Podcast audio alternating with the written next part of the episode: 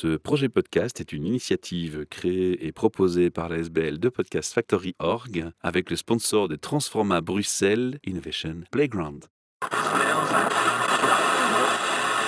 You're listening to the Podcast Factory. Bienvenue pour un nouvel épisode MidoriCast, votre podcast sur les initiatives positives pour l'environnement. C'est un projet qui est produit par la SBL de Podcast Factory, org, un partenariat avec le salon Hope à Namur. Et nous sommes donc ce jour à l'Arsenal à Namur pour le salon Hope qui a lieu le 8 et 9 octobre 2022.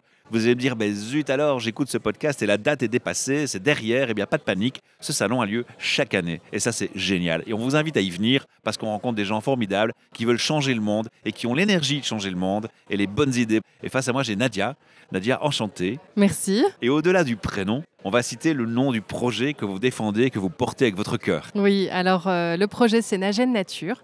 C'est une marque que j'ai souhaité euh, créer entre mes deux pays d'origine, qui sont la Belgique et la Tunisie. Une belle mixité déjà. Oui, je suis euh, née en Tunisie, d'un papa tunisien, d'une maman belge, mais j'ai grandi en Belgique, très loin de la culture euh, tunisienne. Aujourd'hui, je découvre et redécouvre cette Tunisie qui n'est finalement plus juste le pays de papa, mais qui est aussi le mien. J'ai fait un travail pour me le réapproprier, en allant là-bas sur place, en découvrant la culture qui est, aussi la mienne. C'est riche deux cultures. Hein. Exactement. Ça mais quand on habite loin de ça, moi j'ai grandi non pas dans un quartier arabophone d'une ville, j'ai grandi dans un petit village bourgeois euh, assez éloigné, donc euh, c'était que des Belges à l'école, il n'y avait pas vraiment de mixité. Vous n'étiez pas stimulé à cette Non, non, non, euh, mon père travaillait beaucoup et prenait pas vraiment le temps quand il rentrait, qu'il était fatigué de nous parler en arabe, donc on a vraiment grandi loin de cette culture et on allait que très peu en vacances en Tunisie. Donc j'ai eu une sorte de crise identitaire où euh, je me suis demandé ce que ça signifiait pour moi d'être euh, d'origine tunisienne, en plus euh, bronzée aux cheveux noirs comme je suis, et j'ai vraiment pris toutes les couleurs du côté de papa. Je suis partie en Tunisie pour découvrir mes origines ou les redécouvrir d'une autre façon. Et l'entrepreneuriat pour moi été une excellente opportunité en me disant comment je peux faire pour que cette double origine ait euh, du sens. serve. Exactement. Comme je suis euh, styliste et spécialisée en éco-responsable depuis euh, déjà 99, j'ai fait mon premier défilé de mode, j'avais à peine 17 ans. Et j'ai toujours fait de l'upcycling, ce qu'on appelle aujourd'hui upcycling. Et c'est vrai qu'à l'époque, on se moquait plutôt des personnes qui réutilisaient des vieux tissus. Et je me rappelle, on me disait, mais t'as pas d'argent pour acheter des nouveaux tissus. Cette conscience, on l'avait pas encore. C'est plus que la conscience, c'est de l'ignorance, un manque de curiosité. Les gens avaient un manque de curiosité ça, aussi. Exactement. Et beaucoup de fausses croyances. Exactement. C'est pauvre parce qu'on récupère ou c'est pas propre parce qu'on récupère. exactement. Et puis, c'était pas que un acte écologique aussi pour récupérer des vieux tissus, c'était aussi. Militant. Alors, militant, mais aussi, on trouvait des imprimés qu'on ne fait plus aujourd'hui. Quand vous trouvez des vieux rideaux qui datent des années 50, vous allez vous retrouver forcément avec des imprimés. Euh, oui, exactement. Donc ça, on ne trouve plus, ou en tout cas, il n'y a plus cette touche, ou bien c'est du vintage un peu fake, ce qu'on fait aujourd'hui, mais vraiment l'authenticité de certaines matières, certains motifs. Et euh, c'était ça aussi qui était sympa dans la recherche euh, matière. Est-ce que quelque part, être confronté à justement ce retour à des matières ou des designs qu'on n'a plus vus depuis un long moment parce qu'ils sont plus à la mode, oui. est-ce que c'est pas pour quelqu'un de créatif que je sens que vous êtes, un super stimulus de créativité. Exactement, c'est un challenge extraordinaire. Moi, j'avais l'impression parfois d'être restauratrice. Vous réinventer des tableaux. C'est ça, on sauve des vieux tissus en coupant entre des... Parfois, il y a des trous de mythe, parfois, il y a des taches. Et on se dit, on va redonner vie à une vieille matière. Et, et c'est extraordinaire de la voir continuer et créer une deuxième histoire en touchant une matière qui a déjà eu une histoire, qui a déjà eu un vécu qui a déjà une énergie, qui porte une énergie. Et donc c'est extraordinaire de pouvoir euh, lui redonner un nouveau euh, goût. Et du coup on rentre en contact avec cette matière. Et ça nous procure euh, beaucoup de joie aussi. Moi j'ai mon petit effet waouh, alors j'ai les frissons sur la peau parce que en fait je sens une passion énorme de ce que vous faites. Merci beaucoup. Vous avez choisi une gamme de vêtements spécifiques, il y a des choses plus que d'autres que vous faites, vous êtes plus créatif sur un sujet plutôt qu'un autre, comment ça fonctionne? Au début de ma carrière de styliste, j'ai fait que des vêtements, il faut savoir que j'ai pas travaillé que à Liège, j'avais il y a une vingtaine d'années un atelier rue du Pot d'Or. Mais j'ai pas travaillé qu'à Liège, j'ai aussi travaillé à Bucarest, à Monaco pendant cinq ans, à Rome. Quand j'ai eu cette euh, envie de redéfinir un petit peu euh, la question identitaire de belgo-tunisienne, en fait, je venais de terminer un travail, ça faisait cinq ans que je travaillais à Monaco. J'adore la principauté, mais j'avais vraiment envie de quitter. Finalement, c'est que 2 km. Hein. Les gens ont l'impression de dire waouh, Monaco. Mais c'est comme vivre dans un petit village tout le temps. Et en donné, j'avais envie de voir ailleurs.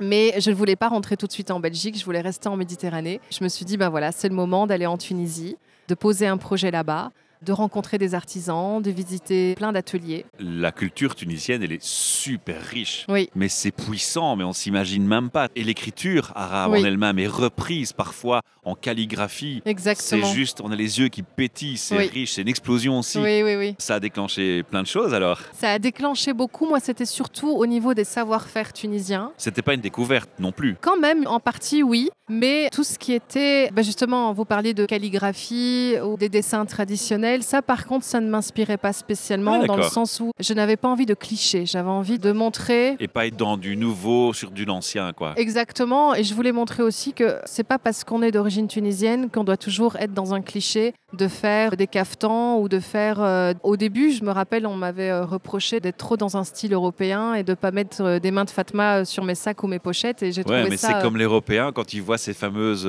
cultures calligraphiques que vous trouvez, bah, je ne veux pas rentrer dedans.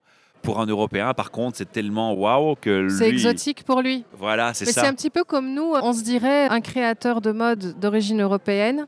Par exemple, je vais prendre le cas d'un Français bah tiens, comment ça se fait qu'il ne fait pas des collections euh, de mode avec euh, les costumes traditionnels de Bretagne? Mais on peut faire tellement autre chose. Malheureusement, pour les créateurs maghrébins, ça devient difficile parce qu'on nous met souvent dans des cases. On se dit euh, ah ben c'est pas assez tunisien ce que tu fais, ou des Belges hein, qui me disent ça. Ah c'est dommage, c'est pas assez. Et on sent les gens qui ont envie d'exotisme, de sortir un peu de la morosité, peut-être le climat belge. C'est une vérité, mais moi je pense qu'il y a deux types de public. Il y a le public qui correspond à ça, et puis il y a le public plus dans ma mentalité, dans ma culture de créatif, de curieux exact. où on se dit il y a une magie qu'on peut mélanger. On peut mélanger, mais moi je suis plus avec Nagène Nature, plutôt un style minimaliste. Voilà, c'est ça. Je voulais cerner ton style dans le qu'est-ce que j'en fais de cette double culture? Parce que tu as dit au début, je mélange deux cultures, mais donc forcément, ça me pousse aussi à la réflexion. Bah, en fait, elle mélange les deux. Et donc là, on rentre dans le cliché automatiquement. Alors, le mélange de culture chez Nagène Nature, il se fait comment? J'ai toujours voulu déjà que Nagène Nature ne soit pas qu'une marque de mode, mais que ce soit aussi une marque lifestyle qui va proposer aussi bien un rayon mode qu'un rayon cosmétique, un rayon décoration d'intérieur, etc.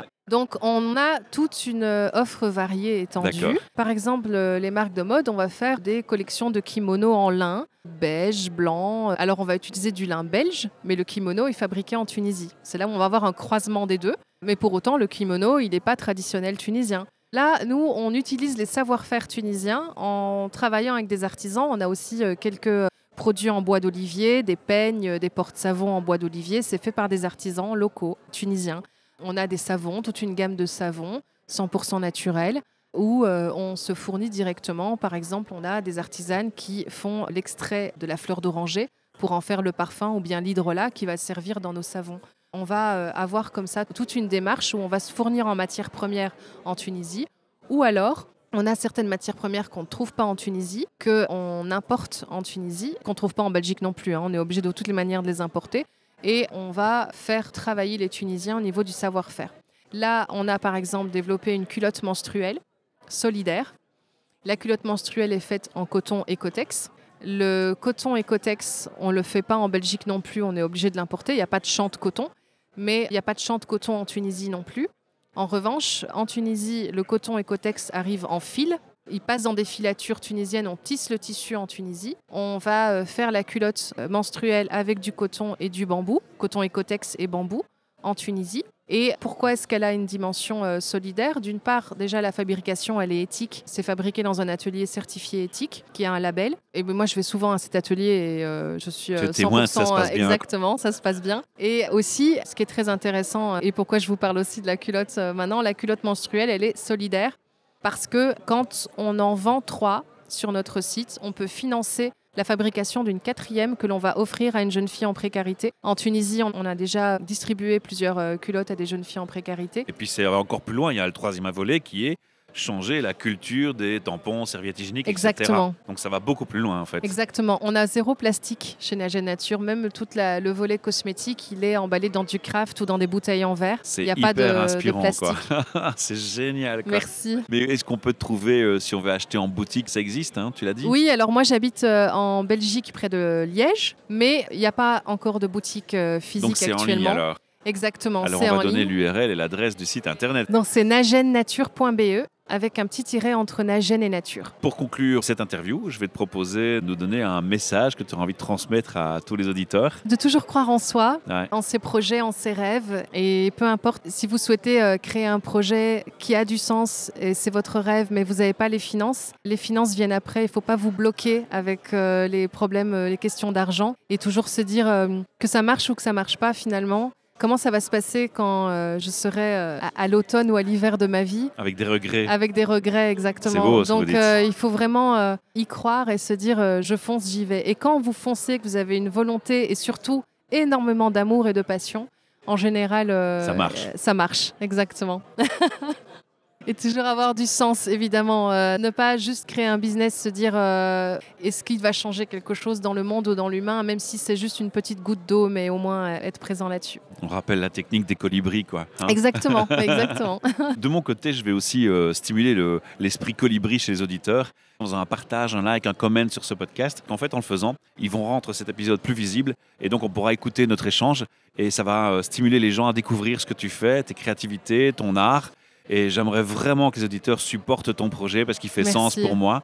Et euh, une bonne façon de te remercier, c'est déjà de faire ce partage du podcast, mais aussi, ils peuvent te laisser un message vocal sur le podcast pour te dire un petit mot d'encouragement, te dire merci, ou te dire ce qu'ils en pensent, ou te donner une idée, ou, ou te contacter parce qu'ils voudraient collaborer avec toi, ou Super, te oui. subsidier, ou t'aider. Oui. Tout est possible, le champ du possible est immense. Comment on fait? Vous allez sur vodio.fr, vous cherchez le podcast Midoricast en un mot, vous trouvez l'interview de Nadia, et puis ce que vous faites, c'est qu'il y a un petit bouton en ouvrant la page de son interview téléphone, vous appuyez dessus, et vous laissez votre message vocal, vous parlez, vous écoutez avant de l'envoyer, qu'il y ait une bonne qualité de son, parce que sinon on comprend rien, ça ne sert à rien.